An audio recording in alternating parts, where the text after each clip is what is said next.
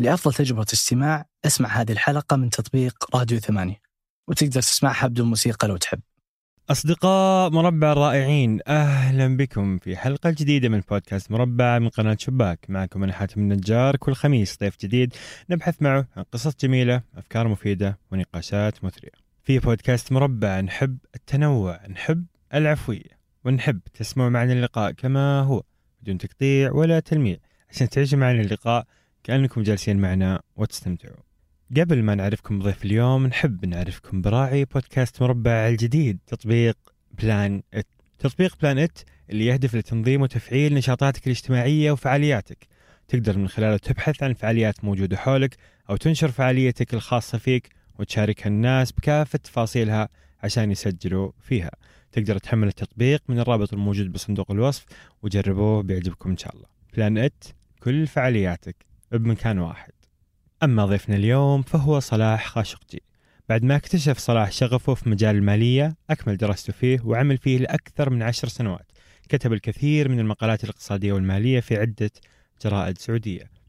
نتحدث معه اليوم عن موضوع مالي واقتصادي لكنه يهمنا جميعا ويخصنا جميعا حتى الغير مختصين اللي هو سوق الأسهم.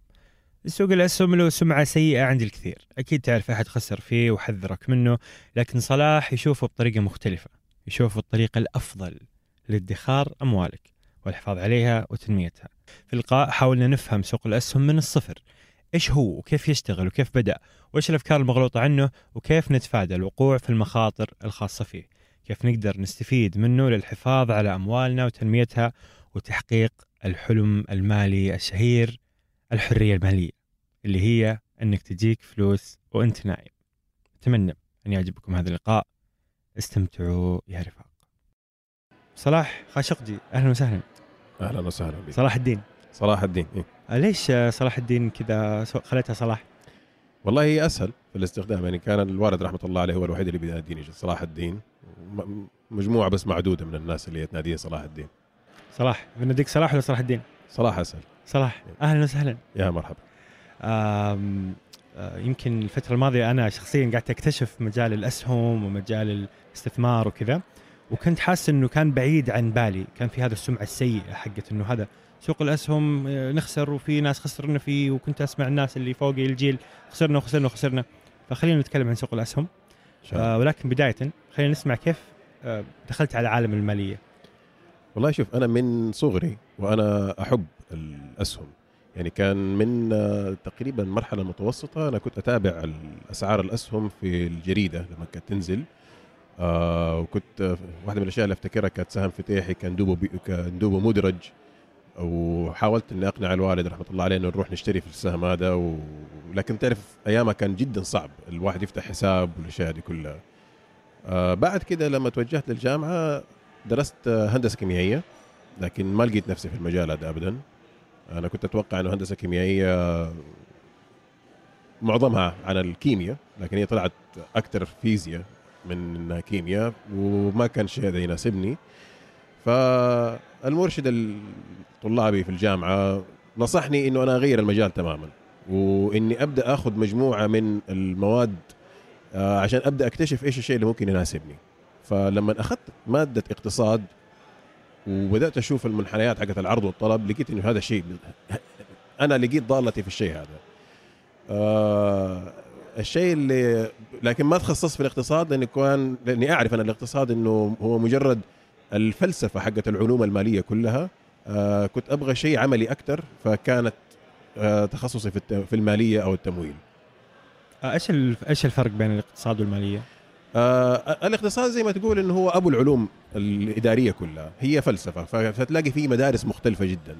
آه كل مدرسة بتحاول تفسر العالم اللي إحنا عايشين فيه والتفاعلات اللي بتصير بين الدول وبين آه ممكن تلخص آه الاقتصاد بإنه هو علم إدارة الموارد. كيف أنت تدير الموارد؟ بالشكل الأمثل بحيث إنك أنت تنفع الاقتص... المجتمع كله أو الدولة كلها أو مجموعة من الناس. حتى لو مثلا على مجال آه، بيت صغير أو حتى شركة. فهذا الشيء اللي هو معني به الاقتصاد. التمويل أو المالية لا هو ال- الجزء العملي من الموضوع هذا. إيش ال- الأدوات اللي أنت تستخدمها عشان تمول آه، في الشركات؟ كيف آه، بتقيم المشاريع؟ هل تستثمر؟ هل ما تستثمر؟ إيش نماذج العمل اللي أنت بتشتغل عليها؟ الضرائب مثلا. فكيف بتطبق الأدوات أو ال- اللي هو أدوات الأعمال في عالم ال- يعني كيف اللي هي الأدوات نفسها كيف بتطبقها. جميل جميل جدا. خلينا نتكلم عن سوق الأسهم. ونعدكم أصدقاء مربى الرائعين في هذا اللقاء أنه إذا ما كنت تعرف ابدا أي شيء عن سوق الأسهم اليوم كذا حناخذ لمحة عامة عن سوق الأسهم كمفهوم.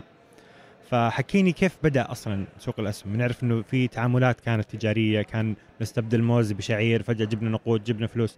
متى نشأت كذا فكرة سوق الأسهم أصلا؟ فكرة سوق الأسهم تقريبا بدأت يعني هي موجودة من تقريبا ال 1200 1300 لكن ما أتبلورت بشكلها اللي إحنا نعرفه اليوم إلا تقريبا في ال 1600 ميلادية 1650 حاجة زي كده آه هذاك الزمن كان في آه هم يسموه age of discovery فكانوا ال- الهولنديين والبريطانيين والبرتغاليين بدأوا يكتشفوا مناطق جديدة في العالم وكانوا يحتاجوا إن هم يمولوا عمليات الاستكشاف هذه ويحتاجوا كمان يمولوا الشركات اللي حتستغل المناطق المكتشفة. فلك أن تتخيل تحتاج هذه رؤوس أموال هائلة. آه لما أنت بتعمل آه شركة وما يكون في مجال لإنك أنت تتبادل الحصص فيها فأنت بتع... بتحد من تدفق رؤوس الأموال أو من دخول المستثمر وخروجه وبالتالي عدد الناس اللي ممكن يدخلوا معك في الشركة هذه حيكون محدود. ففكرة سوق الأسهم إنك أنت تقدر تتبادل الحصص بسهولة تدخل وتخرج وقت ما أنت تبغى وقت ما أنت تحتاج للسيولة سهلت جمع رؤوس الأموال لمشاريع هائلة زي هذه المشاريع. من هنا بدأت الفكرة الأساسية حقت سوق الأسهم؟ جميل. آه حصص وأموال وتسهيل. خلينا نتكلم عن كيف يعمل سوق الأسهم 101 كيف يشتغل سوق الأسهم؟ إذا حاب ناخذها كمثال مثلا. تمام. آه سوق الأسهم هو عبارة عن شركات مدرجة في السوق. هذه الشركات عبارة عن شركات مساهمة. من كلمة سهم جاية من كلمة مساهمة. بالإنجليزي بيقولوا stocks or share فال shares هي عبارة عن حصص. الهدف الرئيسي منها إنه أنا بسهل عملية تبادل الحصص. أنت لما بتاخذ مجموعة من الأسهم أو حصة بتشتريها فأنت بتتملك جزء من الشركة هذه. بتصير شريك. آه لك ما على الشركاء وعليك ما على الشركاء فلو الشركة هذه ربحت أنت بتحصل على ربح. آه لو الشركة هذه خسرت أنت بتخسر مساهمتك. فهذه ببساطة شديدة ب- فيما يخص الشركات.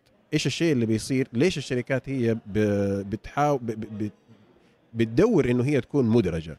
هذا الشيء بيسهل عملية حصولها على رؤوس الأموال اللازمة سواء للتوسع أو حتى أحيانا للتخارج. أنا استثمرت في شركة معينة لفترة من الزمن وأبغى أنوع استثماراتي خلاص أنا ماني ما أبغى أكون في القطاع هذا أو أبغى أروح لقطاع آخر. فالتخارج بيصير بشكل أبسط وأسهل بوجود سوق الأسهم. جميل.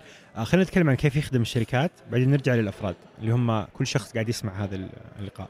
كشركة أنا حاتم فتحت مقهى خلينا نقول. أبغى أستفيد من مفهوم المساهمة. أدري إنه المقهى ما حيقدر يدخل في سوق الأسهم الكبير بس فرضا لو يمدينا أدخل سوق الأسهم ليش أنا كصاحب مقهى ممكن أستفيد من مفهوم الأسهم؟ لا لا كل شركة ممكن تدخل سوق الأسهم. آه في يعني أشياء بسيطة أنت تقدر تحققها عشان تقدر توصل لسوق الأسهم حتى لو كان مقهى. يعني أنت ت... أنت حتبدأ في البداية كشركة ذات مسؤولية محدودة وبعدين حتتحول إلى آه في الشركة المسؤولية المحدودة أنت بتتقاسم حصص. فممكن يكون في ناس بيحطوا آه حصص آه عينية مثلا الأرض أو المبنى أو أي شيء زي كده وناس بتحط حصص نقدية. في حين إنه المساهمة في العادة بتكون نقدية. آه لما بتتحول إلى أنت شركة مساهمة مغلقة أو تبغى تستمر في عملية تمويل المشروع هذا فأبسط طريقة لك هي إنك أنت تكون مدرج في سوق الأسهم لأنه المعلومات المالية بتكون اللي انت اللي آه، بتحتاج أنت تنشر معلومات مالية آه، بشكل دوري وهذا بيسهل على المتعاملين مع الشركة هذه إن هم يعرفوا موقفها المالي. بوتيرة عالية. إيش أرباحك؟ إيش مداخيلك؟ إيش الوضع المالي للشركة؟ إيش الوضع المالي. للشركة؟ من كل النواحي. آه، من الموردين اللي عندك الأساسيين أنت نموذج العمل حقك إيش هو؟ فعليك رقابة عالية أو على آه، متطلبات آه، إفصاحات عالية. هذا الشيء بيخلي المتعاملين يتعاملوا معك بشكل بسيط سواء كانت بنوك أو أفراد بيستثمروا. فلما أنت تبغى ترفع رأس المال عن طريق إصدار أسهم جديدة هذا هذا الشيء متاح. آه، لو انت تبغى آه، تصدر أدوات دين فهذا الشيء بيكون بسيط جدا. فدائما سوق الأسهم هو بوابة لجمع رؤوس الأموال للشركات. الشركات تبغى تكون هناك عشان تسهل عملية آه، رسم تمويل عملياتها أو أو بالإضافة لكده حكاية التخارج بالنسبة لملاك الشركة يعني مثال عندنا مثلا جرير. أيوه. جرير مثلا شركة كبيرة فيها دخل فيها فلوس. إيش تستفيد جرير لما تقول يلا أنا أبغى تز- أبغى أدخل سوق الأسهم؟ شوف واحدة من الأشياء الأساسية اللي برضو ممكن تستفيد منها غير آه حكاية جمع رؤوس الأموال. كيف؟ قصدي هذه جمع رؤوس الأموال. أيوه. ك... كطريقة يعني كيف جرير لما تدخل سوق الأسهم تاخذ فلوس؟ وإيش تعطي هي بالمقابل؟ شوف جرير يمكن تكون حالة مختلفة بسيط يعني بشكل بسيط. آه جرير ما كانت تحتاج إنه هي تجمع رؤوس أموال جديدة لأنه هي بزنس قائم وما تحتاج تمويل. لكن واحدة من الأشياء الأساسية برضو اللي تفيد الشركات هذه إنه هي تضمن الاستمرارية. لأنه مستوى الحوكمة العالي اللي موجود أو المتطلب من كل الشركات المدرجة بيضمن للشركة إنه هي تستمر جيل ورا جيل ورا جيل. يصير فشلها أصعب يعني. بالضبط. okay okay. آه الإدارة بتفصلها عن الملكية بشكل كامل وبالتالي هذا يضمن الاستمرارية. فواحدة من الأشياء مثلا جرير شركة عائلية. فلما أدرجت في سوق الأسهم ملاك جرير اتخرجوا بجزء بسيط وأحتفظوا بم- بملكية كبيرة فيها. لما توصل أنت لمرحلة الجيل اللي بعد كده من البص من, من- حيكون أسهل بكثير توزيع الحصص على الملاك الجدد أو حتى إنه يعني طريقة التصويت اللي بتصير في الجمعيات العمومية بتسهل إدارة الشركة وبتضمن استمرارية أعلى. عشان كده بنشوف بعض الشركات آه، يعني شركات كثير من الشركات العائلية أو حتى هيئة سوق المال نفسها بتستهدف الشركات العائلية إنه هي تدرج في سوق الأسهم. إنه يسووا حوكمه لكل شركة عادي بالضبط. هذه آه، فائدته الأساسية زي ما قلت فصل الإدارة عن الملكية. أيوه جميل. لكن ال- الهدف الأساسي في يعني ال- اللي هو جاء به سوق الأسهم غير حكاية الحوكمة والأشياء هذه هي سهولة انتقال الملكية. أنا اليوم أبغى أبيع أسهمي أنا. طفشت من ال business هذا أو أنا عندي اختلفت أهدافي. أنا لما بدأت ال business هذا كان عمري 20 سنة ومستعد إنه أنا أجلس على آه، مخاطر عالية لمدة 20 سنة قدام أو 30 سنة قدام. لكن أنا وصلت سن تقاعد أبغى أتقاعد وأبغى فلوسي تكون في شيء أقل مخاطرة. يا إما إنه أنا حروح أضطر أبيع البزنس حقي بالكامل ولما ما يكون في عندي سوق آه السيولة فيه عالية هذا الشيء بيكون صعب جدا. لكن لو أنا الشركة حقتي كانت مدرجة في السوق ببساطة شديدة أنا أتخارج أشوف مين الناس اللي يبغوا يشتروا وأعرض عليهم الأسهم اللي عندي. بعتها أنا وقتها آه، استلمت المبلغ حق اللي هو المقابل الحصص حقتي أو الأسهم حقتي وأروح أستثمرها في مكان آخر. فهنا بتصير عملية سهلة جدا. تداول ال- الأموال بتصير عملية سهلة جدا. وهذا بيفيد الاقتصاد بيفيد الملاك لأنه لما أنا أخذتها وقتها أقدر أخرج أروح أعمل بها بزنس آخر. مم.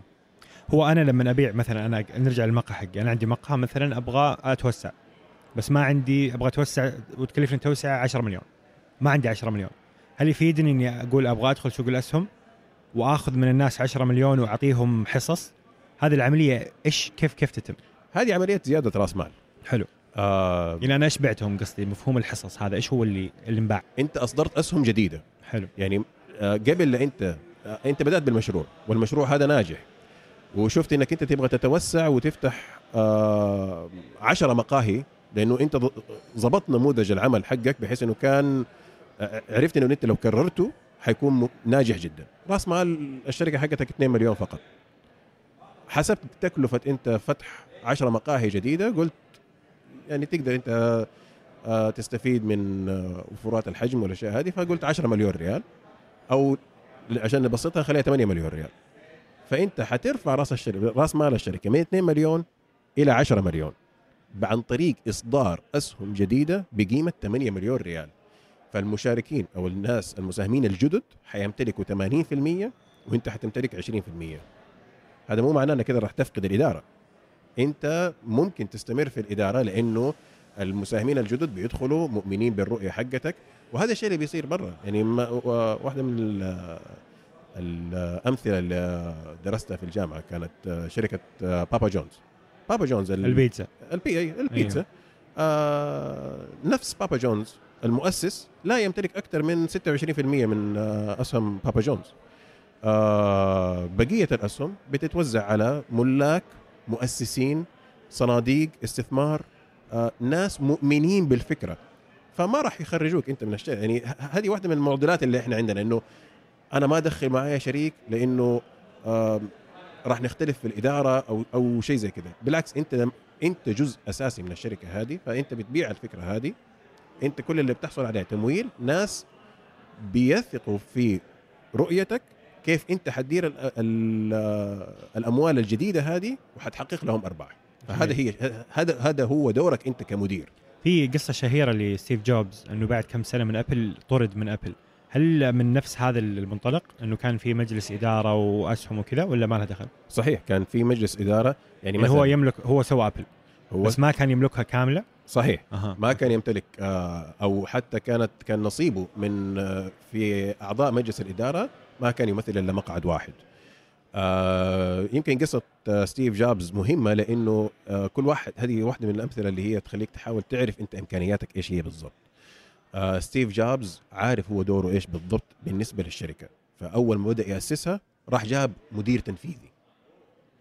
آه، المدير التنفيذي هذا هو اللي طرد ستيف جوبز في الأخير لما مجلس الإدارة بالكامل شاف إنه ستيف جوبز ماشي في اتجاه غلط ما ما هو متوافق مع مع أهدافهم هم كمستثمرين فاجتمعوا إنه قالوا يا اما يا إما يبقى سكالي أو يبقى ستيف جوبز في النهاية قرروا لا إحنا نبغى المدير التنفيذي اللي موجود اللي هو كان جايبه من شركة بيبسي كولا وفصلوا ستيف جوبز بعدها بسنوات رجع ستيف جوبز وصار هو المدير التنفيذي لأنه اكتسب الخبرة في إدارة الأعمال. عرف وقتها كيف هو يقدر يسوي الشيء هذا.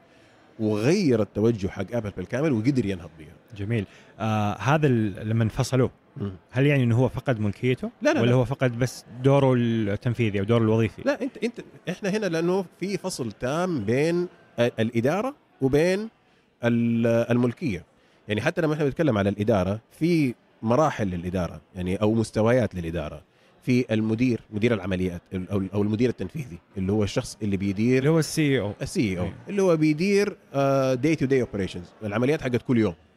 آه، هو اللي بيحط الأهداف هو اللي بيراقب كل شيء. بس بسبب الحوكمة لازم يكون في أحد يراقب آه، أداء هذا المدير. مين أداء المدير هذا المدير؟ مين اللي بيراقب الأداء؟ مجلس الإدارة. مجلس الإدارة هو عبارة عن مجموعة من الأعضاء منتخبين من الملاك ككل هم هدفهم إن هم أقوى. يمثلوا الملاك أقوى طبقة الملاك أقوى طبقة الملاك بعدها مجلس الإدارة بعدها مجلس الإدارة بعدها بعدها التنفيذية. المدير التنفيذي هنا خلاص أنت بتدخل في في إدارة اللي. اللي يداومه في الشغل إيه، بالضبط. أيوه, أيوه. فمجلس ال...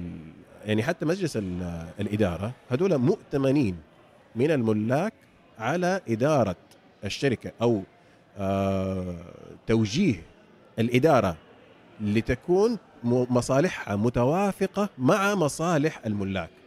لأنه هذه واحدة من الأشياء المعروفة في في ال business اللي هو ال agency problem أو مشكلة الوكالة. آه. لأنه يعني تمثيل مشكلة التمثيل خلينا نقول. أحيانا يكون في تضارب مصالح بين المالك وبين المدير. فمجلس الإدارة هنا موجود عشان يحاول يحل الإشكالية هذه. لازم أحط أنا رقابة على المدير التنفيذي عشان أتأكد إنه هو مصالحه تتوافق مع مصالح ال- الملاك. على سبيل المثال آه، ممكن تكون من إحدى مصالح ال- المدير التنفيذي ممكن المدير التنفيذي يستهدف إنه هو يروح يشتري شركات مرة كثير باستمرار عشان يكبر حجم الشركة اللي هو بيديرها وبالتالي بيزيد أعماله وبيزيد دخله لأنه دخله يكون مرتبط بحجم الشركة أو شيء زي كده. فممكن يروح يشتري شركة جديدة لكن القيمة المضافة لها للشركة الأساسية تكون ضعيفة جدا. فهو بيروح يسوي الشيء هذا لمصلحته الشخصية. فهذا بس ما مش من مصلحة الملاك. ما هو من مصلحة اللي الملاك هم أصحاب ال فعشان كده. إيه فعشان كده هم بيجوا مجلس الإدارة هنا. ففي بعض القرارات بياخذها مجلس الإدارة. ولكن في بعض القرارات ما يكفي فيها مجلس الإدارة لازم الجمعية العمومية اللي هو كل مساهم بحسب عدد اسهمه اللي هم الملاك. اللي هم الملاك. مثلا آه ممكن توزيع الأرباح يكون وهذه تختلف من شركة لشركة. ممكن توزيع الأرباح يكون قرار بمجلس الإدارة وممكن يكون قرار للجمعية العمومية. آه المصادقة على القوائم المالية. إنه إحنا نبري ذمة المجلس الإدارة. يعني إحنا دحين بنسمع مثلا عن آه عدم إبراء ذمة مجلس الإدارة السابق أو مشاكل بين مجال مجلس إدارة حالي ومجلس إدارة سابق وما إلى ذلك. هذا كله بناتج عن القوة اللي موجودة عند الجمعية العمومية، الجمعية العمومية ما كانت موافقة على طريقة إدارة. على طريقة إدارة مجلس الإدارة فغيرته وجابت مجلس إدارة جديد. عشان يح... يحسن من أداء الشركة أو يعني لأي سبب كان. ممكن هم ما هم شايفين إنه المصالح تتوافق.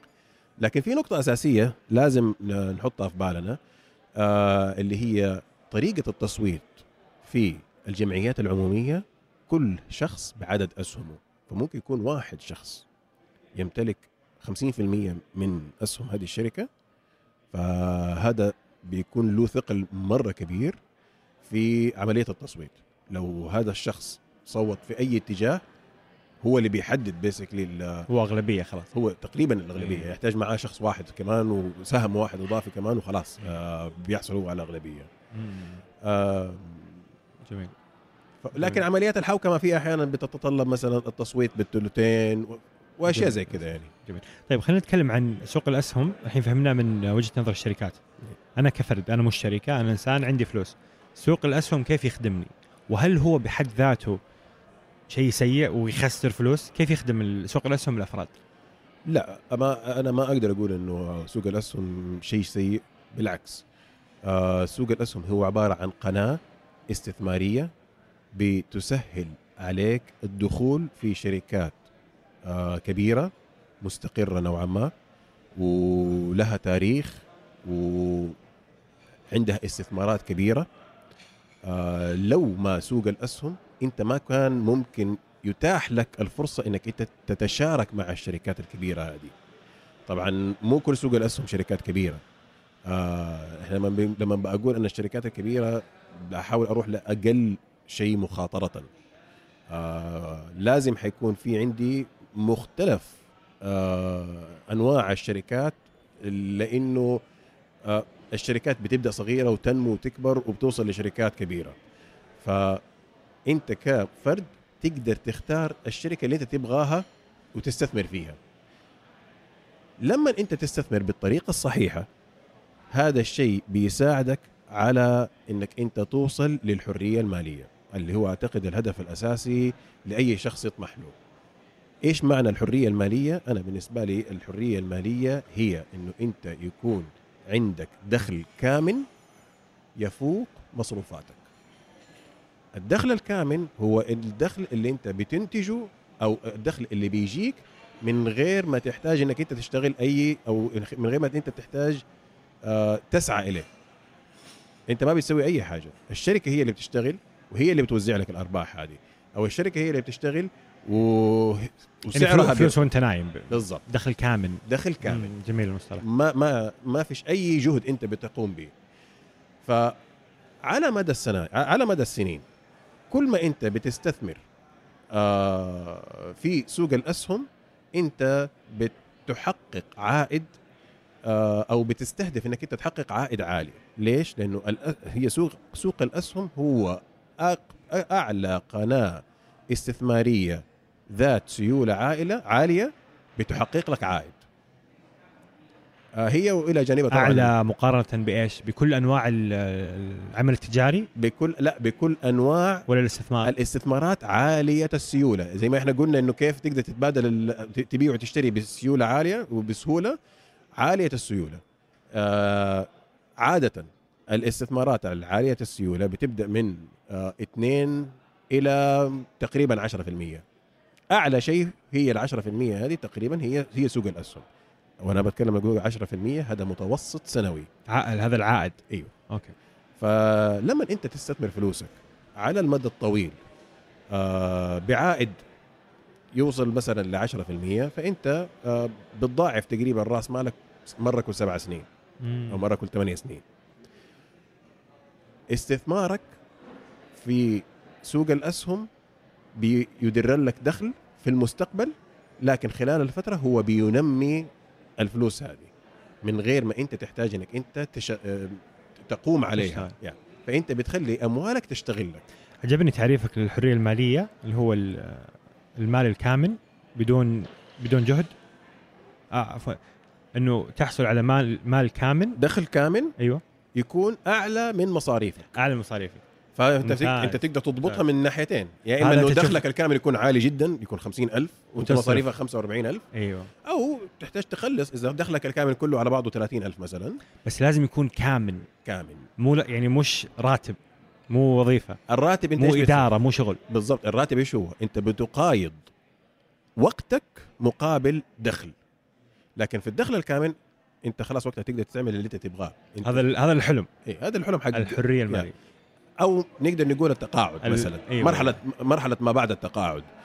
آه اللي هي اليوم أعتقد إنه هي بقت الواحد يحتاج إلى تخطيط لها لأنه آه ليس بالضرورة إنه الراتب التقاعدي ممكن يكون كافي لك. فلازم أنت تبدأ تعرف وترتب نفسك على آه مصاريفك أنت المستقبلية كيف حيكون شكلها ومتى أنت تبغى تتقاعد. وكل ما كانت الفترة بعيدة كل ما كان أصلح لك إنك أنت تستثمر في أشياء عالية المخاطر وبالتالي سوق الأسهم يكون مفيد جدا لك. الفترة بعيدة تقصد إنه أنت آه، في عمر مبكر. في عمر مبكر. كل ما كنت في العشرينات في الثلاثينات خاطر أكثر. بالضبط. آه. آه. وكل ما كبرت في العمر قلل المخاطرة و... وحيقل الربح غالبا يعني. ب- ب- إيه. بالضبط. يعني أنت بت- بت- بتخرج من أصول عالية المخاطر زي الأسهم والعقار إلى أصول بتكون من آه، مخاطرها أقل مثلا الصكوك والسندات وما إلى ذلك و... ولما توصل لمرحلة ال... آه، يعني التقاعد أو ما بعد التقاعد آه، ممكن حتى تخفف من نوعية الصكوك أو ترفع جودتها. جميل. فهذا موضوع مختلف. حمستني على ال- الحرية المالية. وترى إحنا هنا قاعدين نتكلم للناس اللي في العشرينات والثلاثينات. ما, ما, نبغى نتكلم الناس اللي اللي, اللي فوق. مفهوم سوق الأسهم إنه أنا قاعد أصير شريك سابق. أنا. أنا الشباب في سابق قاعدين يشتغلوا في إدارة بكفاءة وجودة جدا عالية على أعلى المعايير العالمية ومهندسين وناس. وأنا قاعد آخذ فلوس أنا قاعد أستثمر قاعد أصير شريكهم ليش في حاجز بين إنه أنا ولد عمي حيفتح مطعم همبرجر أعطيه خمسين ألف ولا أروح أحط 50000 في سوق الاسهم واصير شريك سابق ليش الناس قاعدة تسو... ليش الناس قاعدة تعطي 50000 لولد عمها في الهمبرجر مو قاعد تروح سابق هذه بسبب قد يكون بسبب إنه هو ما هو شايف الفلوس هذه بالضبط فين رايحة أو هو ما هو عارف آه، أو إنه آه، بيدخل ضمن مجموعة كبيرة من الناس آه، أو إنه هو بيحس إنه هو مجرد minority يعني حصة حصة أقلية بينما لما بيعطي الفلوس في لولد عمه في business صغير شايف هو ال business قدامه وعنده سيطرة على الموضوع صوته لأنه هو مثلا لو لو قلنا مثلا ال- البزنس هذا آه، قيمته كان مئة ألف ولد عمه حط 50 وهو حط 50 هنا صوته صوت آه، أغلبية. نص. يعني نص. أيه. فشيء مهم. في في إحساس بال- بالقوة في إحساس آه، بالأهمية. في حين إنه مو هو هذا الشيء الأساسي اللي أنت لازم اللي أنت لازم تبحث عنه في استثماراتك.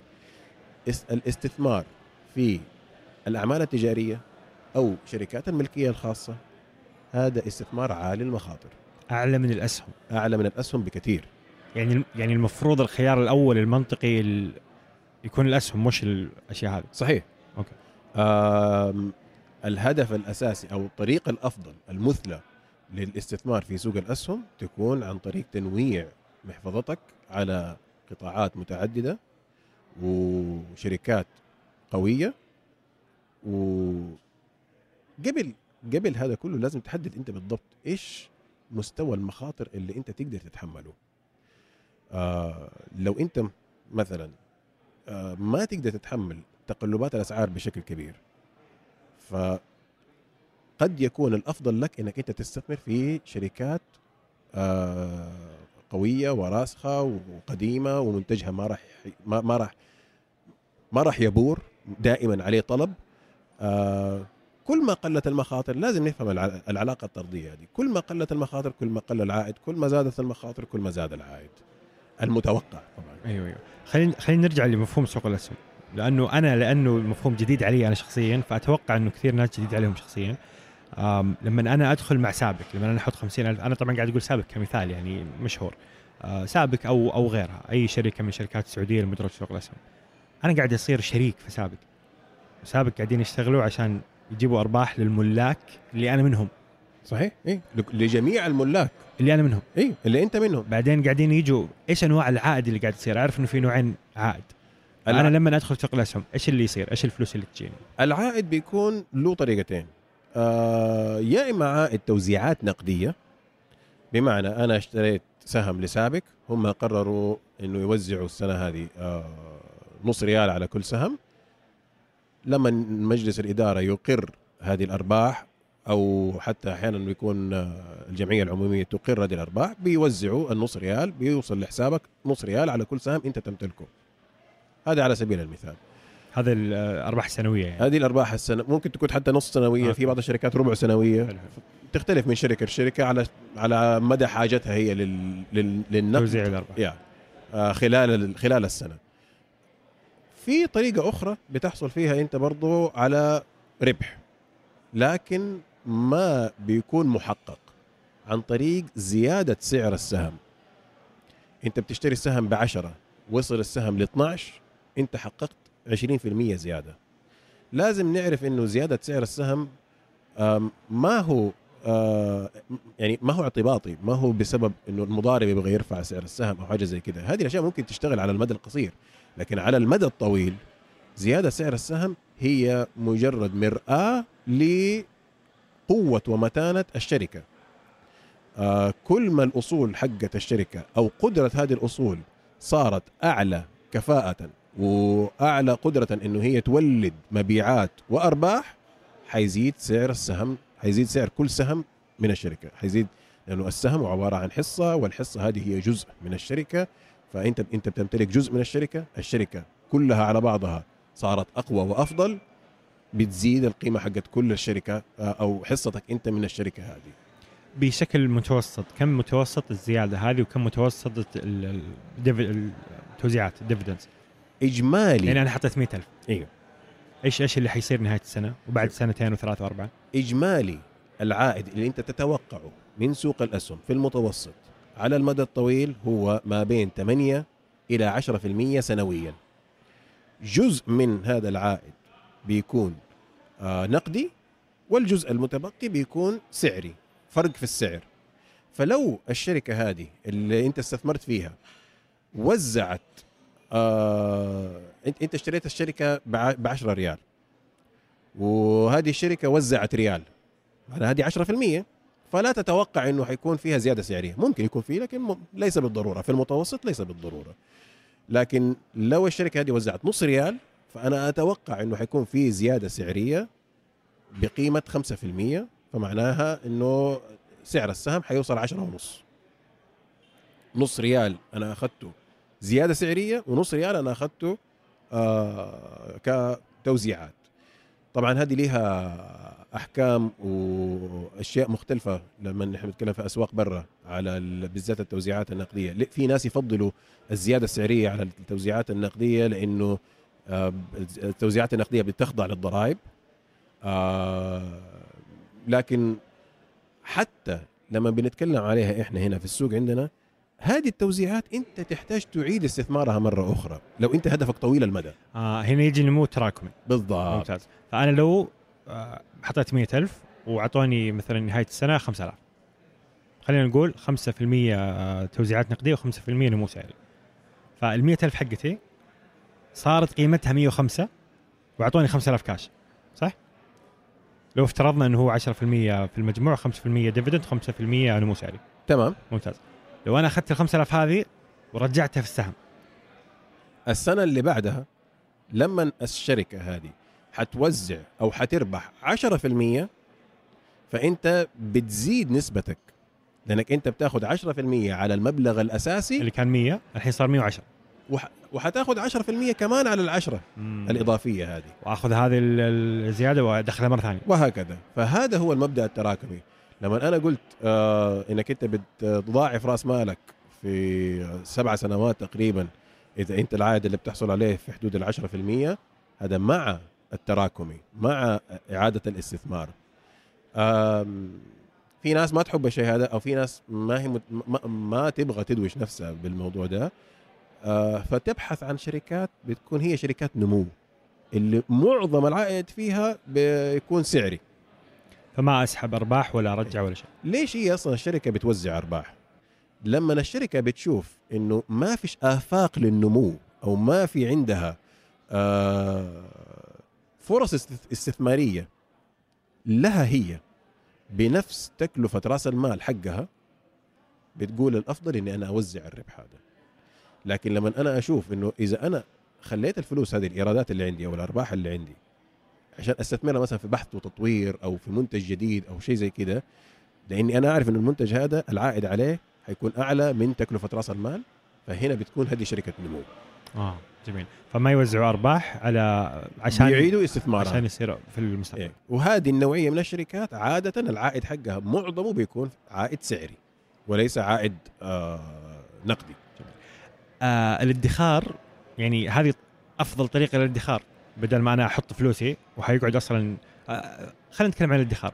إيش يصير لو جبت ال ألف هذه وادخرتها 10 خ- سبع سنين؟ سبع سنين مئة ألف ادخرتها سبع سنين مئة ألف استثمرتها بنمو تراكمي وما سحبت ارباح إيش يصير في المئة ألف الأولى؟ وإيش من الثالث ال 100 ألف الأولى ما صار ما صار فيها ولا شيء. يمكن لا حتى حتى بس حياكلها التضخم. حياكلها التضخم. لا غير غير التضخم كمان. أنت حتدفع عليها زكاة. في حين إنك أنت لما بتستثمرها في سوق الأسهم أو مع أي شركة الشركة هي بتزكي عنك. آه أوكي. هذا هذا أقل شيء. معدل التضخم أظن 3% صح؟ معدل التضخم في الفترة الماضية أقل من 2% يعني ممتاز. قريب 2% خلينا نقول 2% طيب. بعد سبع سنوات حتنقص قيمة مالي مو 14 هي بس يعني. اي ب 2% اثنين تراكمية. كل مرة 2 2 2 أنا ما أعرف بالضبط كم الحسبة حتكون. فممكن نقول إنه تصير 95000 تقريبا. على الأقل. يعني مثلا أنت خسرت 5000 خمسة خسرت 5000 خسرت 5000 لأنك ادخرت ال 100000 لأنك خليتها في حسابك ما سويت فيها ولا أي حاجة. حلو. بينما لو في سبع سنين وديتها سوق الأسهم وادخرتها هناك بمعنى إنك ما سحبت أرباح ورجعتها بنمو تراكمي حتضاعف رأس مالك. حتصير 200 حتصير 200 آه ال 95000 هذه اللي إحنا تكلمنا عليها قبل شوية آه هي نفسها ال 100000 هي نفسها. لكن. بتشتري لك أشياء أقل. آه عشان كده أنا دائما أقول الفلوس اللي بتجلس بدون عمل يعني بمعنى إنه هي ما هي مستثمرة هذه فلوس عاطلة. ما بيسوي أي حاجة. زي زي الإنسان العاطل اللي ما, بي ما منه أي فائده إيه. قيمتها مع الزمن. بتفقد قيمتها مع الزمن. جميل. أتوقع هنا نقدر ندخل على فرقين كبار عن أنواع الاستثمار وأظن إنه آه، عدم فهم الفرق بين الأول والثاني سبب آه، سمعة سيئة عن سوق الأسهم. صحيح. خلينا من هنا نتكلم عن النوع الأول وخلينا نشبهه بوارن بافيت المدرسة البافتيه okay. والنوع الثاني أتوقع أفضل مثال ممكن جيم جيمس سايمونز Yeah. طيب فهنا نتكلم عن الفرق بين المضاربة والاستثمار. ما ال- هو الاستثمار؟ أتوقع اللي تكلمنا عنه قبل شوي. اتكلمنا عليه. الاستثمار ممكن يكون ب... له أساليب متعددة. آه، واحدة من أهم الأساليب اللي يعني باتت معروفة عندنا اللي هي الأسلوب اللي اتبعه وارن بافيت اللي هو يسموه استثمار القيمة. هو بيروح يقيم الشركة ويشوف التدفقات النقدية المستقبلية حقتها. وبناء على رؤيته هو إذا سعر الشركة هذه كان بحسب تقييمه هو أقل من سعرها في السوق فهو يشوف إنه هذه استثمار جيد كاستثمار قيمة. يعني هو بيركز على شيء مهم جدا اللي هو ال intrinsic value للسهم. لازم يكون أعلى من آه سعر السهم في السوق اليوم. إيش المفهوم حق ال intrinsic value هو قدرة السهم هذا على إنتاج آه أرباح أو تدفقات نقدية مستقبلية. قصدك إنه ما يهتم في سعر السهم اليوم؟ يعني هو مثلا في كوكا كولا أظن أكبر حصة عنده في كوكا كولا كوكا كولا تكلم. إنه استثمر في كولا انه يعشق كولا انه يحب كوكا كولا لأنه شاف إنه فيها قيمة فعلا. لأنه هو مقتنع إنه كوكا كولا هذا منتج حيستمر لأجيال لأنه هو مقتنع بالإدارة إنه لما بتشوف إنه في ضرر من كوكا كولا أو تراجع في مبيعات الكو- الكولا بدأوا يدوروا على منتجات أخرى. فشايف كيف الإدارة بتتفاعل وكيف إنه كل سهم بيولد قيمة مس- مستقبلية. فهذا فرق بينه وبين أظن ال- المضاربة في كيف في كيفية اختيار السهم أو التعامل معه. بس في فرق ثاني اللي هو إيش قاعد يسوي هذا هنا وايش قاعد يسوي هنا؟ فورن بافت يحط فلوس ويتركها. بيحط فلوس ويتركها. طبعا إحنا إحنا أخذنا يعني آه، مثال متطرف شوية اللي هو أقصى ال buy and hold ال buy and hold strategy إنك أنت تشتري وما ما بتتحرك ابدا. آه لما أنت بتعمل الطريقة هذه هذه العوائد اللي يعني تقريبا العوائد اللي انت بت- بتحاول تحققها اللي هي تقريبا 10 إلى 8% في السنة. آه وارن بافيت بيكون مستثمر نشط أكثر شوية. بيحلل السوق أو بيحلل السهم بيقارن السعر بالسوق شافوا أعلى بيبيع شافوا أقل بيشتري. ممتاز. فهنا بتزيد الأرباح اللي أنت ممكن تحققها. وارن بافيت ال- اللي ما أحد ينكر انه هو مستثمر عظيم. على مدى ال 55 سنة اللي هو اشتغل فيها تقريبا كان متوسط العائد اللي بيحققه هو في حدود ال 20% 20 إلى 21% ف هذه شغلة وارن بافيت ما عنده شغلة أخرى غيرها. آه لما نحن بنتكلم على الدخل الكامل ه- بالنسبة لورن بافيت هذا ما هو دخل كامل لأنه هذه هذه وظيفة. هذه وظيفته بالضبط. بس الناس اللي يعطوا وارن بافت فلوس يستثمرها هم دخل كامل. بالضبط. هذول دخلهم. هي اللي بيجيهم من ورن بافيت هذول دخلهم دخل كامل. بس أحس وارن بافت وحنتكلم عن فرقه بين المضاربه وبين جيم سايمونز إنه آه يعتمد على الاستثمار على المدى الطويل وعلى النمو التراكمي. بيهمه وحتى الشركة إيه وحتى تحركاته جدا قليلة. بالضبط. يعني ممكن أظن يشتري في السنة مرتين ثلاثة يبيع مرتين ثلاثة. تقريبا يعني كلها إيه. كم قرار بيع وشراء في السنة؟ مرة شيء قليل. تقريبا إيه ما يعني نسمع إنه هو جالس على كاش أعتقد ب 100 مليار. الاحتياطي حقه. له تقريبا ثلاثة أو أربع سنوات. ما استثمر. إيه لأنه ما هو شايف فرص السوق. آه، دوبو دوبو استثمر آه، استثمار كبير في واحدة من شركات الغاز في أمريكا لأنه هو شايف إنه مستقبل آه، في العالم كله حيكون للطاقة النظيفة وأسهل أو أرخص مصدر للطاقة النظيفة اليوم هو الغاز. وباع حتى قبل فترة باع حصص كبيرة في الطيران وفي في البنوك حتى. وفي وحتى لما باع حصصه في الطيران باع في جيبي انت-. أيوه انت انت الناس انتقدوه. انتقدوه انتقاد شديد لأنه بعد ما هو باع بتقريبا أسبوعين ارتفعت الأسعار بشكل كبير.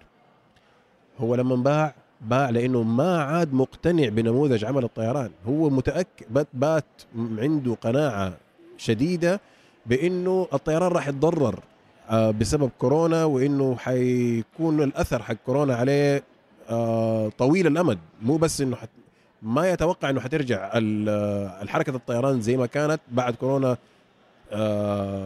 ولا يمكن سنتين ثلاثة أربعة. فاختلف عنده نموذج العمل. وقتها شاف إنه هو الخروج أفضل وما همه إيش السعر. ما قاعد يوقت السوق. جميل.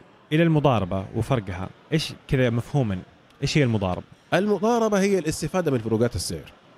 إنه أنا أشتري شيء بسعر منخفض وأبيعه بسعر عالي هذا في. أو ممكن إني أنا أبيع شيء بسعر عالي وأشتريه بسعر منخفض. آه ما بيهمني أنا أنا كمضارب ما بيهمني الشركة هذه إيش بتسوي. أنا بتعامل مع الورقة أو السهم كورقة مالية كسكيورتي كمجرد حاجة على الشاشة. مؤشر. مؤشر. أي سميها ما تسميها.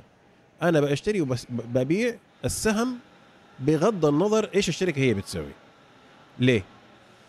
ممكن تكون في شركة خسرانة ويكون عليها زخم عالي. وهذا الزخم أقدر أقيسه أنا ببعض التحليلات الفنية. وأقدر أستفيد من الشيء هذا على المدى القصير. طبعا المدى القصير أنا بتكلم من من يوم إلى شهرين ثلاثة مثلا. فمعدل التداول بيكون عالي جدا. آه، في معظم الأحيان بنسميهم دي تريدر إنه هو مضارب يومي. ممكن يكون أسبوعي ممكن يكون شهري. بيع يشتري بيع يشتري بيع يشتري. بالضبط. فعمليات التداول بتكون عالية جدا.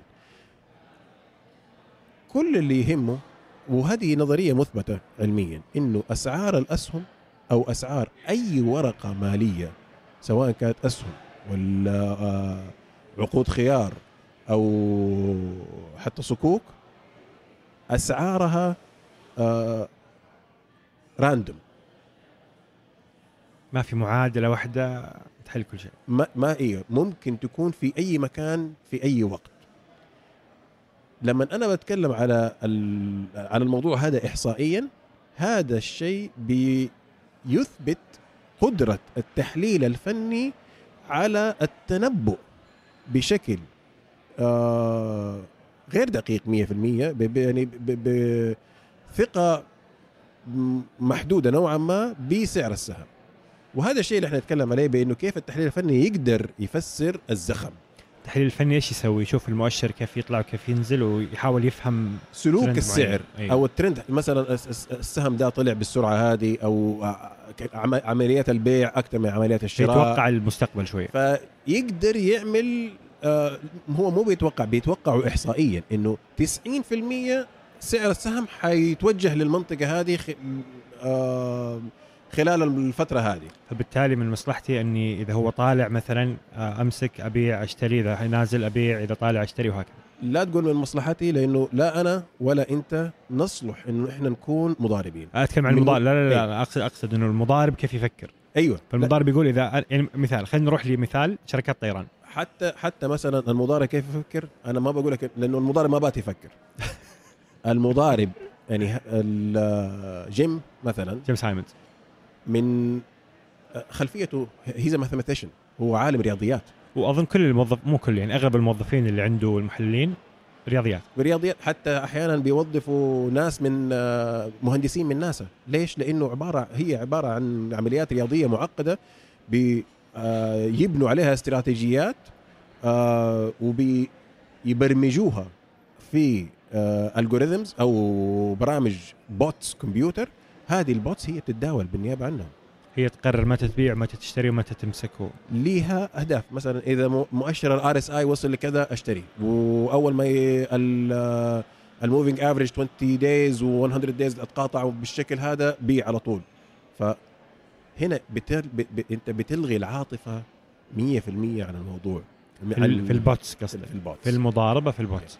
حلو. كل الهدف الأساسي من المضاربة هي استغلال العملية الإحصائية في عدم معرفة كيف أو عدم التأكد من السلوك السلوك السعري لأي أي ورقة مالية على المدى القصير. فهل أنت عندك المعرفة الكافية لأنك أنت تطور استراتيجية تقدر أنت تقارع بيها الناس الكبار دول أو على الأقل إنه أنت عندك بروجرام باني حول استراتيجية زي كده أنا ما أتوقع إنه في في أي خصوصا خصوصا في الفوركس. الناس اللي بيتكلموا على الفوركس هذه يعني سوق كبير وهائل وكل الناس اللي بيدا... معظم الناس اللي بيتداولوا فيه بشكل محترف بيستخدموا ال... ال... ال bots. ال bots هذه. مو okay. ما يمكن ما هذا الشيء ما ينطبق ب... بشكل آه، دقيق 100% على السوق السعودي عندنا لأنه السيولة ضعيفة. ف المضاربة عندنا نوعا ما هي خبر غير معلن أو تحرك لهامور معين إنه هو يبغى يحرك السهم. فأنت ما عندك المعلومات هذه. أنت الشخص العادي أنت الشخص العادي ما عندك المعلومات هذه ولا أنت part of النادي المغلق حقهم المغلق حقهم هذا. آه لذلك أنا ما أعتقد إنه المضاربة تصلح في السوق السعودي ولا حتى أنت كشخص فرد تصلح في أي سوق آخر لأنه أنت في مواجهة ناس يعني فطاحل أو عندهم آليات وقدرات أعلى منك بشكل هائل. آه سواء علميا من ناحية دراستهم آه للرياضيات والاستراتيجيات هذه كلها أو ب- تقنيا من ناحية البرمجيات اللي هم بيستخدموها. جميل. أظن خلينا نتكلم على مثال آه، بافت وارن بافيت. آه إنه هو كان متوقع إنه سوق الطيران هو هبط وعارف إنه حيرجع بعد شوية. بس هو ما اهتم هو باع لأنه ما يبغى سوق الطيران لأنه بطل مقتنع فيه أصلا. المضارب أظن العكس المضارب لو كان عارف إنه حينزل وحيطلع حي حي حيتصرف بشكل مختلف. كيف حيتصرف؟ حيتصرف بشكل مختلف. ال- ال- المضاربة أصلا ما همه هي شركات الطيران هذه حتفلس ولا ما راح تفلس. بالعكس هو ممكن لأنه وضع شركات الطيران صار مقلق جدا وعليها كمية أخبار عالية جدا فحتلاقي التداول فيها عالي. كل ما زاد التداول كل ما كان هذا مفيد للمضارب. فهو يبيع ويشتري كم مرة في اليوم حتى ممكن؟ ممكن ممكن يبيع- يعني ممكن يبيع ويشتري آلاف المرات ممكن يبيع مرة واحدة يشتري يشتري يعني سلوك المضارب ما تقدر تحدده. آه هذا الشيء ال- ال- فكرة الربح السريع إنه المضارب بيقدر يحقق ربح سريع بالطريقة هذه. للأسف هذه فكرة خاطئة. ويمكن هذه هي الفكرة اللي إحنا أثرت علينا في سوق الأسهم وخلتنا آه خلت عندنا نظرة سوداوية لسوق الأسهم. الشيء اللي حصل في 2006 آه في 2006 أنا أعتقد مكررات المكرر ربحية السوق وصل إلى ما فوق ال 50 آه لما أنت عندك شركات تقليدية وأصولها عالية يعني ما هي شركات نمو ومكرر ربحية فوق ال 50 هذا شيء ما هو منطقي من الأساس إنه أنا أحتاج الشركة هذه تشتغل 50 سنة عشان تدخل آه آه إيرادات بسعر السهم اليوم اللي كان بيحصل في هذيك الأيام هي مضاربة بحتة الناس حتى ك... يعني ال- الناس حتى كانت. تشتري الأسهم بدون أي معرفة لأنه حركة السهم هو هو بيعتمد على حركة السهم لا عنده أي ولا عنده أي اهتمام إيش أداء الشركة هذه حيكون في المستقبل. فكل اللي بيعتمد عليه إنه السهم هذا حيتحرك سواء مضارب كبير حيحركه أو مجموعة من الناس الصغار حيشوفوا إنه نبغى نرفع السعر هذا وكلهم بيدخلوا مرة واحدة في السوق هذا اللي حصل. طريقة لازم لما أنت تدخل السوق سوق الأسهم تعرف أنت إيش هي الطريقة الأمثل لك. لما انت بتدخل استثمار على المدى الطويل انت عارف انك انت بتقدر تحقق عائد ما بين 8 إلى 10% سنويا على المدى الطويل ولازم تجلس في السوق بطلوعه ونزوله. طلع السهم من السلهم ما ما تصرف. ما تتصرف فيه. آه يعني حتى بعض الأحيان أنا في بعض الأسهم أشبهها بالعماير. أنت لما بتشتري عمارة العمارة هذه سعرها في السوق آه أرتفع. أو سعرها في السوق انخفض هل أنت حتبيع؟ هل أنت تبغى تبيع؟ لا أنت مشتريها للدخل حقها. يمكن الفرق البسيط بس في سوق الأسهم للتوزيعات إنه النقدية. إنه جزء من الدخل بيكون جزء سعري. فإذا أنت مثلا من النوعية هذه اللي بتخاف من آه، التقلبات فأنت مضارب أنت مستثمر محدود المخاطر اشتري في الشركة في الشركات اللي بتوزع أغلب العائد حقها كتوزيعات نقدية بحيث إنك أنت ما تهتم لل- للفروقات السعرية. جميل. هل نقدر نقول إنه الاستثمار للجميع والمضاربة للمتخصصين فقط؟ أكيد. آه أي شخص يقدر انه هو يستثمر لأنه في وسائل استثمارية متاحة لأي شخص بتساعدك إنه مهما كانت خلفيتك المالية كل اللي تحتاج أنت تكون تعرفه أشياء بسيطة بس. إنه تحتاج تدخر وإنك تحتاج تستثمر وإنك أنت تحتاج تنوع استثماراتك. إذا أنت تعرف الثلاث أشياء هذه هذا كل اللي تحتاج تسويه عشان تستثمر في سوق الأسهم بشكل صحيح. لكن تبغى تكون مضارب لازم تكون عندك أنت معلومات أو مستوى من العلم آه والتقنية ما هو متوفر لدى الناس. هذا فيما هي يخص وظيفة وتخصص كامل لحاله نقدر نقول. هذا بس فيما يخص موضوع ال- ال- العلم والتقنية. في موضوع آخر أهم بكثير من كده اللي هو ضبط الانفعالات.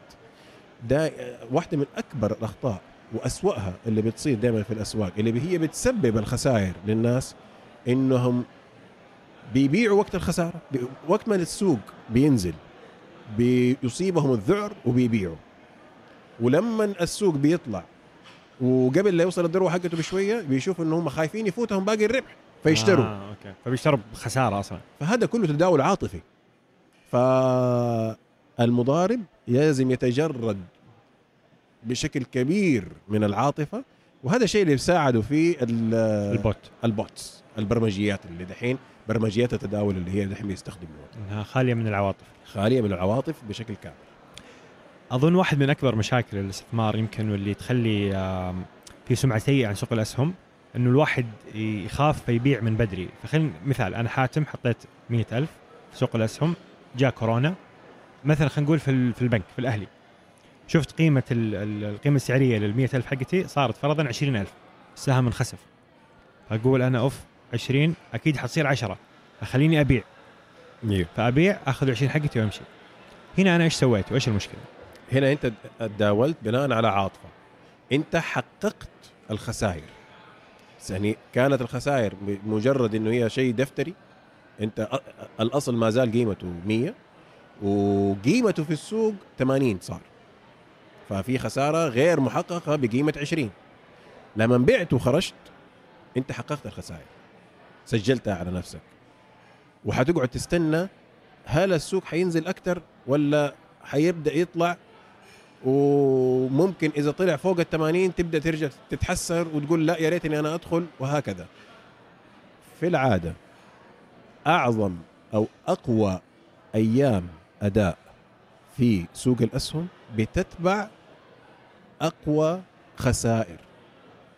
لما السوق بينزل فجأة 10% اليوم اللي بعده بيعدل 8% يطلع هذه مجرد م- مثال يعني. أم- أمثلة. فلما أنت بتبيع في وقت الذعر أنت ما أنت عارف اليوم اللي بعده كيف حيكون شكله. ممكن يكون خلاص هذه نهاية الذعر نهاية مرحلة الذعر في السوق. فبتفوت عليك فرصة إنه أنت تعوض الربح. لذلك أسلم طريقة للمستثمر الغير نشط المستثمر اللي ما عنده معرفة معرفة كافية اللي هو بيبحث عن الاستثمار طويل الأمد وبيبحث على توفير دخل كامن جديد هي إنك أنت تكون في السوق دائما تشتري وتنتظر على المدى الطويل لانك كل ما طالت المدة حقت استثماراتك كل ما أنت بتخفض المخاطر لأنه في السنة الواحدة آه مجال الطلوع والنزول أو مجال العائد بيكون واسع جدا. آه لو أنا استثمرت واحدة سنة فقط في سوق الأسهم. العائد اللي ممكن أحققه بين 30% اب طلوع.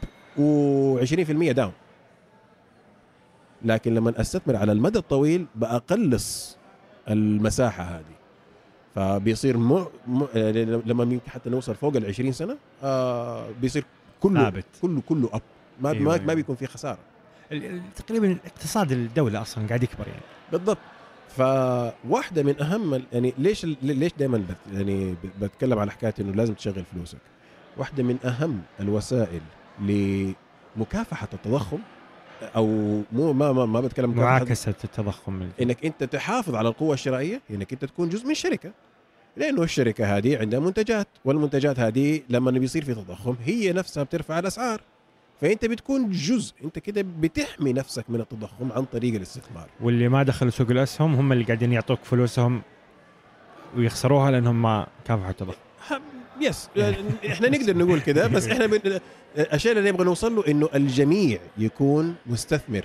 كل أمواله أو كل مدخراته آه في سوق في ال... بشكل أو بآخر. ليس بالضرورة يعني سوق الأسهم لا يصلح للجميع. آه، كله يعتمد على آه مدى قابليتك أو مدى تحملك أنت للمخاطر؟ يمكن ال... أنت قلت الف- الفئة العمرية اللي إحنا بنتكلم عليها اليوم هي من 20 ل 30 هذول لا هذول المفروض إنه معظم مدخراتك تكون في سوق الأسهم. هل هل نقدر نقول إنه هذا سلوك؟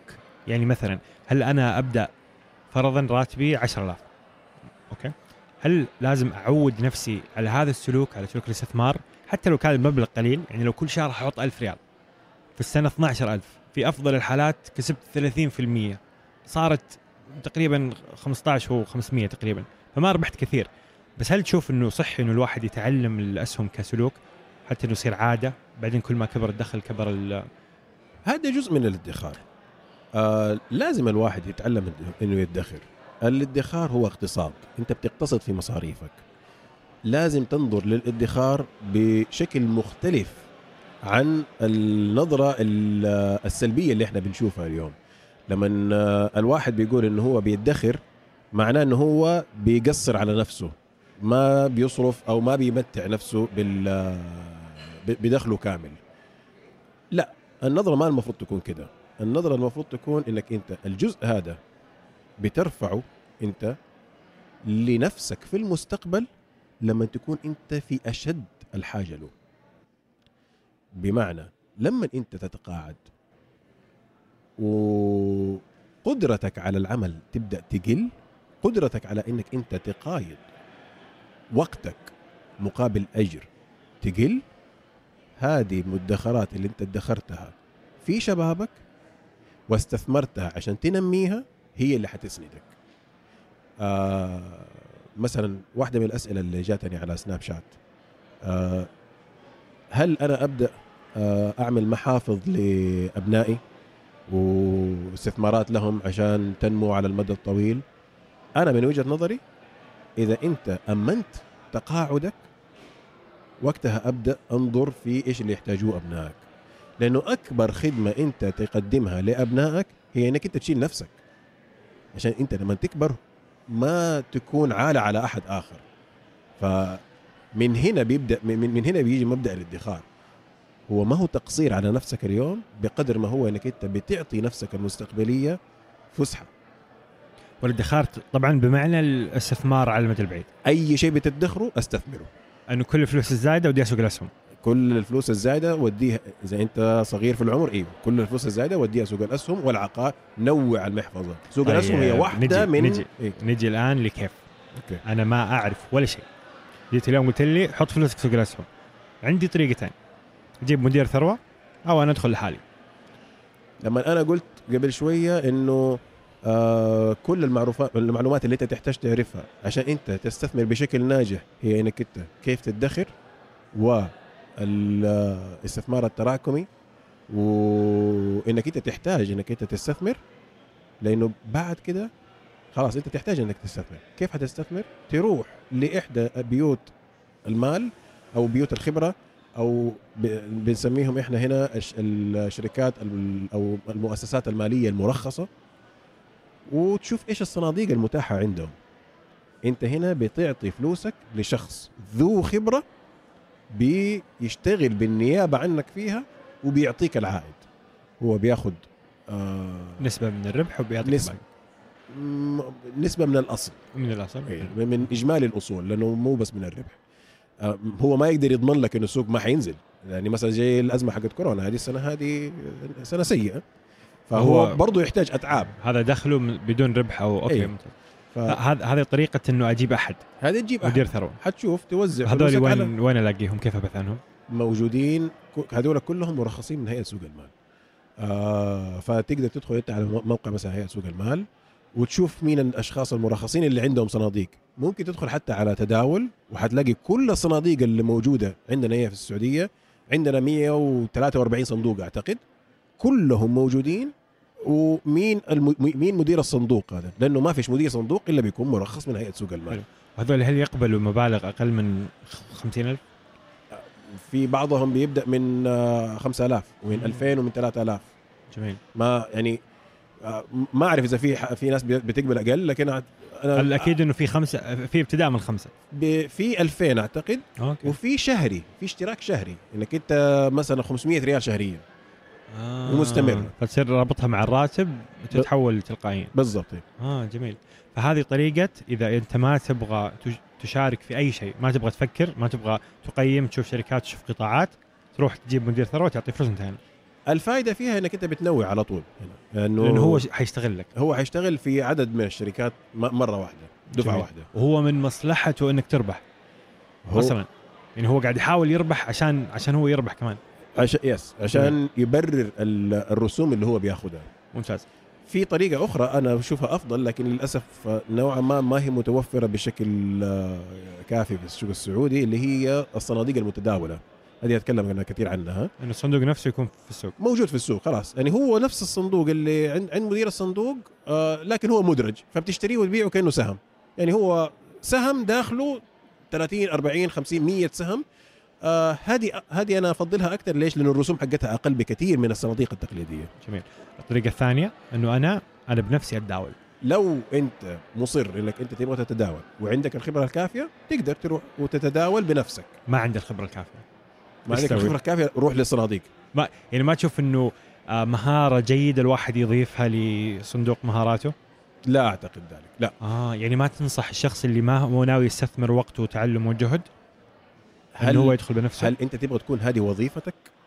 أنا ليش بقول إنه هي دائما هذا دخل كامل؟ لأنه أنا أبغاك تتفرغ لوظيفتك اللي أنت ناجح فيها. أنت مدرس، أنت مهندس، أنت حتى كمصرفي، انت لو كنت يشتغل في البنك تشتغل في البنك ليس بالضرورة إنه الاستثمار هو هي شغلتك. تبغاها تكون شغلتك هذا موضوع مختلف. تشوف الشركات تشوف أدائهم السنوي تقرأ النشرة وتدفع وتبيع وتشتري كل شيء بالضبط طيب فهذه شغلة مختلفة تماما. فأنت الشخص العادي الشخص اللي العادي. ما هو جزء مهم من حياته مراقبة الأسواق تنصحه إنه ابدا ما يدخل بناء على التوصيات العامة طبعا والله نوع قطاع خذ كم قطاع خذ من كل قطاع شركتين وخلاص يعني انت لما مثلا آه تبغى ممكن واحد بشكل بسيط يجيك يقول لك آه أنا والله أبغى أنوع آه، المحفظة حقتي وما عنده الدراية الكافية فراح اشترى أرامكو وسابك والكهرباء وواحدة من آه مثلا ينساب ما هي في نمو ما هي شركات نمو. كلها بتروكيميكالز هذه آه في قطاع واحد. كلها في تقريبا مم. هي في قطاع واحد أو لا نقول إنه هي كلها petrochemical لأنه في كهرباء وفي أرامكو ما هو. petrochemical طاقة كلهم الاثنين كل الخمسه شركات هذه مرتبطة بسعر البترول مم. طلع البترول هي طلعت نزل البترول هي نزل كلها نزلت فحتى أنا لما بتكلم على حكاية التنويع بتكلم على التنويع جغرافيا السوق السعودي ما هو بس السوق الوحيد اللي أنت تقدر تكون مستثمر فيه الصناديق بتساعدك إنك أنت تخرج عن النطاق الجغرافي حق السوق السعودي. آه مهما قلنا إحنا أداء الاقتصاد السعودي مرتبط بالبترول. فأنا أبغى أكون متنوع بحيث إنه أكون مستثمر في كل مكان حتى لا أكون مرتبط بعامل واحد بس. جميل.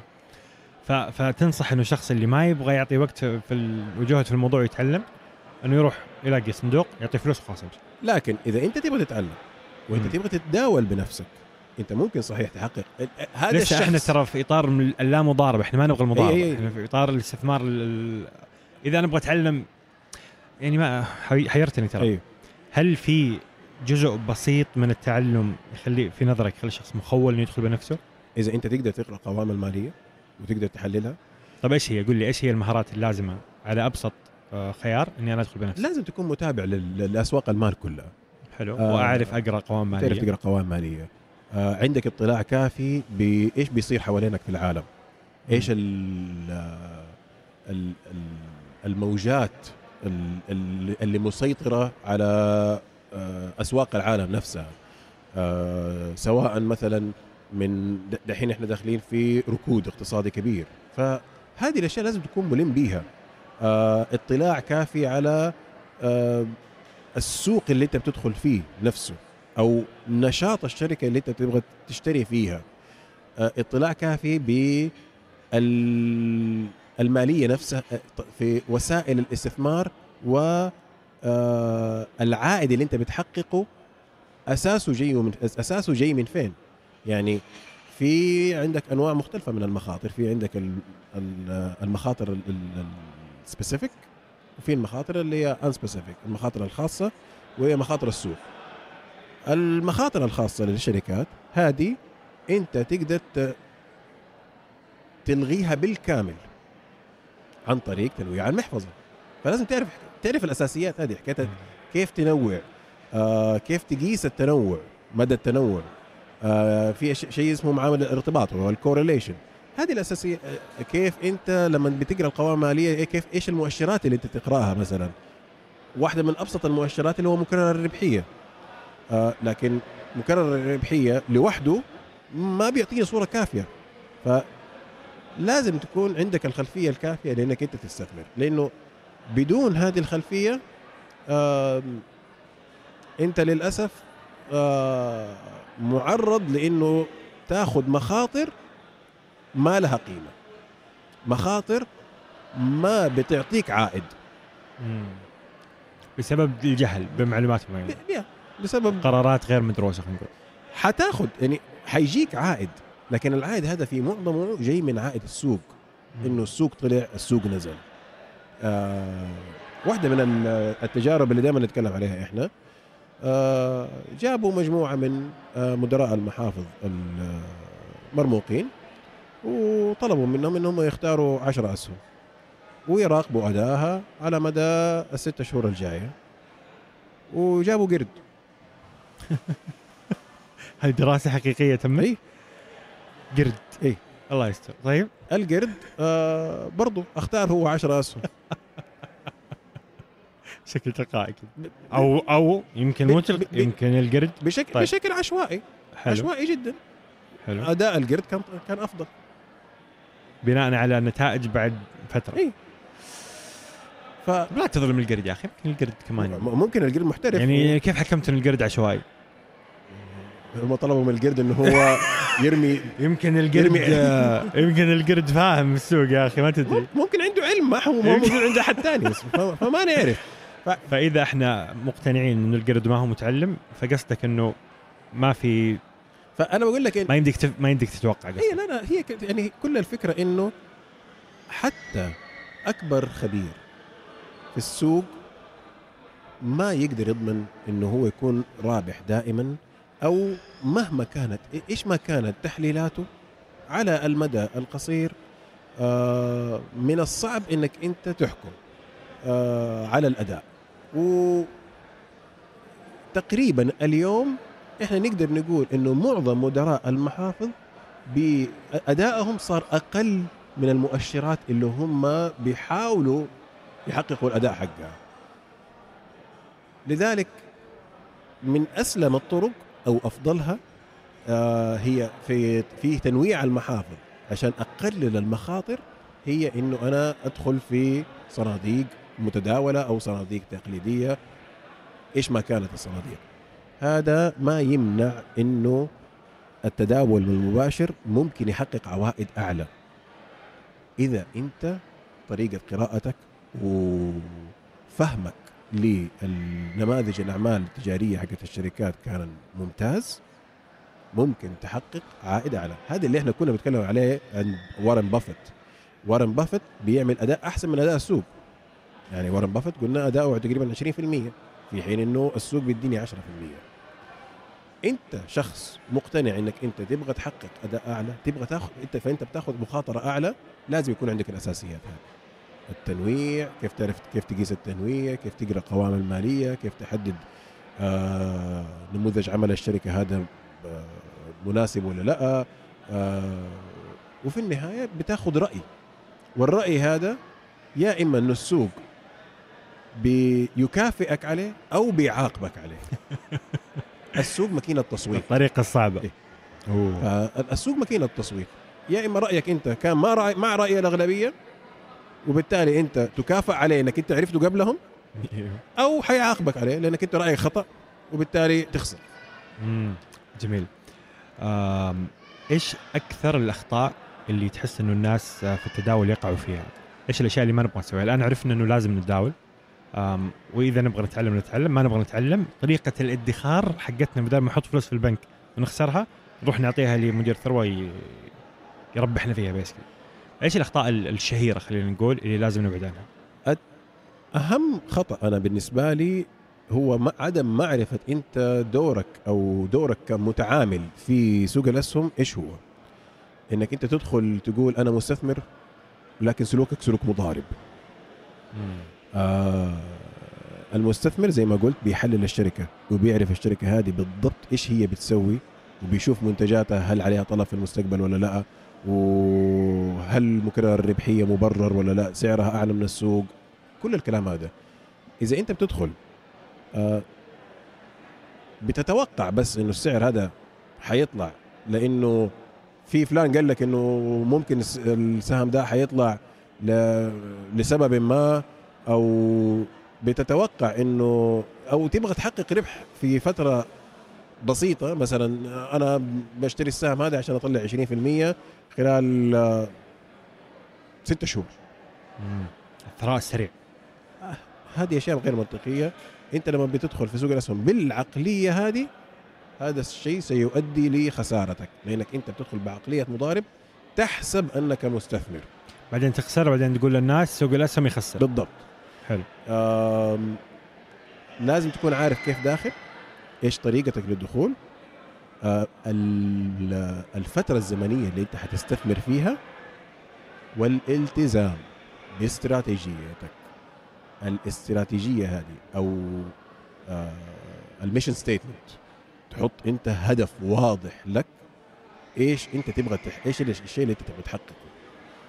وتلتزم به إيش معناه؟ عدم التداول العاطفي. ما همك انت كيف السوق؟ إيش شكله؟ على المدى الطويل أنا عارف إني أنا حربح. كورونا حصلت. السوق انهار بشكل فظيع. نزل في ب ب ما عمره حصل النزول اللي حصل في السوق آه زي أيام كورونا. تقريبا 40% خسر. بتكلم عن السوق الأمريكي. آه اليوم لما أرجع طالع في السوق الأمريكي ال- غطى كل الخسائر هذه. ورجع أعلى. فاللي داولوا عاطفيا خسروا ال- 40% من فلوسهم اللي, اللي باع في النزول لأنه شايف إنه لا لا هذه ال- القيامه قامت وخلاص أنا بخرج أصلا اذا القيامه قامت أنت ليش بتبيع يعني إيش حتسوي إيش بالفلوس؟ حتسوي فلوس يعني؟ بينما المضاربين وال- والروس الكبار اللي عندهم كاش احتياطي أو تصحيحي شافوا الدب وشروا بالضبط وهم رفعوا 40% ففي على أكتاف في, في, هؤلاء. في ناس إيوه في ناس استفادوا آه في ناس قدروا يحددوا إنه مثلا هذه دب مو ضروري إنه هو دخل مثلا من ال 40% اللي هو بالضبط. في آخر طيح. ممكن على ال 30 ممكن على ال إيه. 20 شاف على ال 20 إنه السعر مناسب وأنا أقدر أدخل. أنا أنا ربح.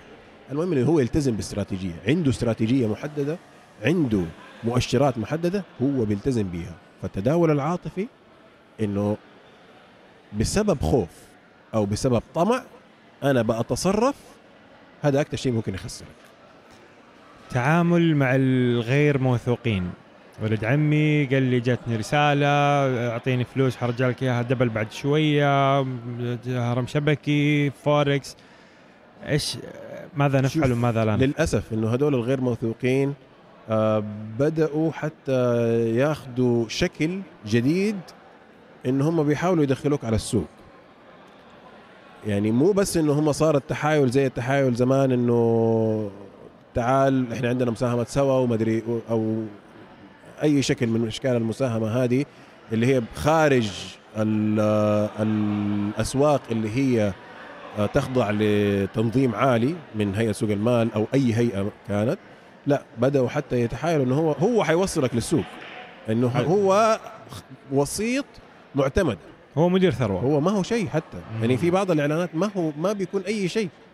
آه اللي هو إيش الت- ترخيص هيئة سوق المال؟ في بالنسبة للسوق السعودي هيئة سوق أيوه. الترخيص هيئة سوق المال آه وبالنسبة لأي بروكر أي وسيط حول العالم لازم يكون مرخص من ال- الدولة اللي هو الدولة. م- من الهيئة اللي هي موجودة عنده في الدولة اللي هو بيشتغل منها آه أنا أفضل التعامل مع آه شو اسمه هذا مع الهيئات أو الدول اللي عندها هيئات قوية مثلا في- أمريكا ال SEC اللي هي ال Securities Exchange Commission في السعودية هيئة سوق المال.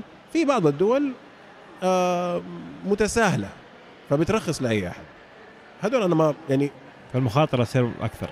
ال- المخاطرة بتكون أكثر إنك أنت ما أنت عارف أصلا هو هذا عنده ملاءة مالية ولا لأ.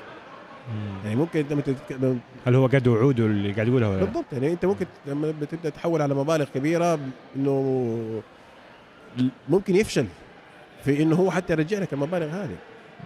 بينما أظن السوق ال- الأسواق المستقرة يعني في حد معين من الخسارة مستحيل تنزل تحته. اللي هو ال- ما أدري اسمه والله السعر الحقيقي أو شيء. لا هذه هذه الكونسبت آه، يعني عديناها من زمان. القيمة الإسمية. القيمة الإسمية. أنا القيمة الإسمية الحين في حتى بعض إحنا ما يمكن ما زالت عندنا في السوق السعودي 10 مم. وحتلاقي في بعض الأسهم بتتداول تحت 10 أوكي. آه لكن القيمة الإسمية حتى ممكن في السوق الأمريكي في بعض الشركات على سنت واحد وفي بعض الشركات حتى ما لها قيمة إسمية. اللي هي وعد بأسوأ حالة حترجع لك 10 ريال لا لا هذا ما عاد ما عاد آه، مش موجود الآن؟ ما عاد ما عاد موجود. آه، هذه أوكي، أوكي، كانت أوكي. واحدة من أدوات زمان موجودة أوكي، جدا أوكي، يعني أوكي. إنه في حال أنت تبغى تستبدل ال- الشهادات اللي عندك شوف حتى بقول شهادات يعني حاجة في الثمانينات. اللي هو أمر الشراء. مو لا لا شهادات كانت أسهم تصدر كشهادة. آه أيوه أيوه, أيوة. فهذا تتكلم على الثمانينات والتسعينات فإنه في اسوء الأحوال حنر- حنرجع لك القيمة الإسمية. أوكي. آه هذا ما عاد موجود خلاص. يعني اتطورت الأسواق وعدت المرحلة هذه بشكل كبير يعني. شكرا لك. الله يخليك. تسلم. والله معلومات آه، ثرية. آم، أولادك حتعلمهم أسهم؟ طبعا لازم. أنا من متى؟ والله من دحين بحاول. يعني قدر الإمكان آه بأوريهم الشاشة كيف إيش هو إيش هي الأسهم ليش؟ آه، مو مو ضروري يكونوا مهتمين لكن إن شاء الله حأوصل يوم يعني معاهم. الاستثمار للجميع والمضاربة للمتخصصين. مضاربة- متخصصين جدا.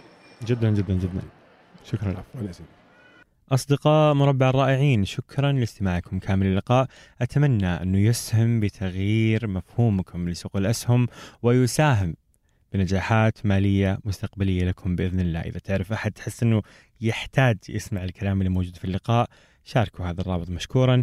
ولا تنسوا تحميل وتجربة تطبيق بلان إت اللي هو راعي بودكاست مربع الجديد. إلى أن نلقاكم الخميس المقبل بإذن الله. كونوا بخير.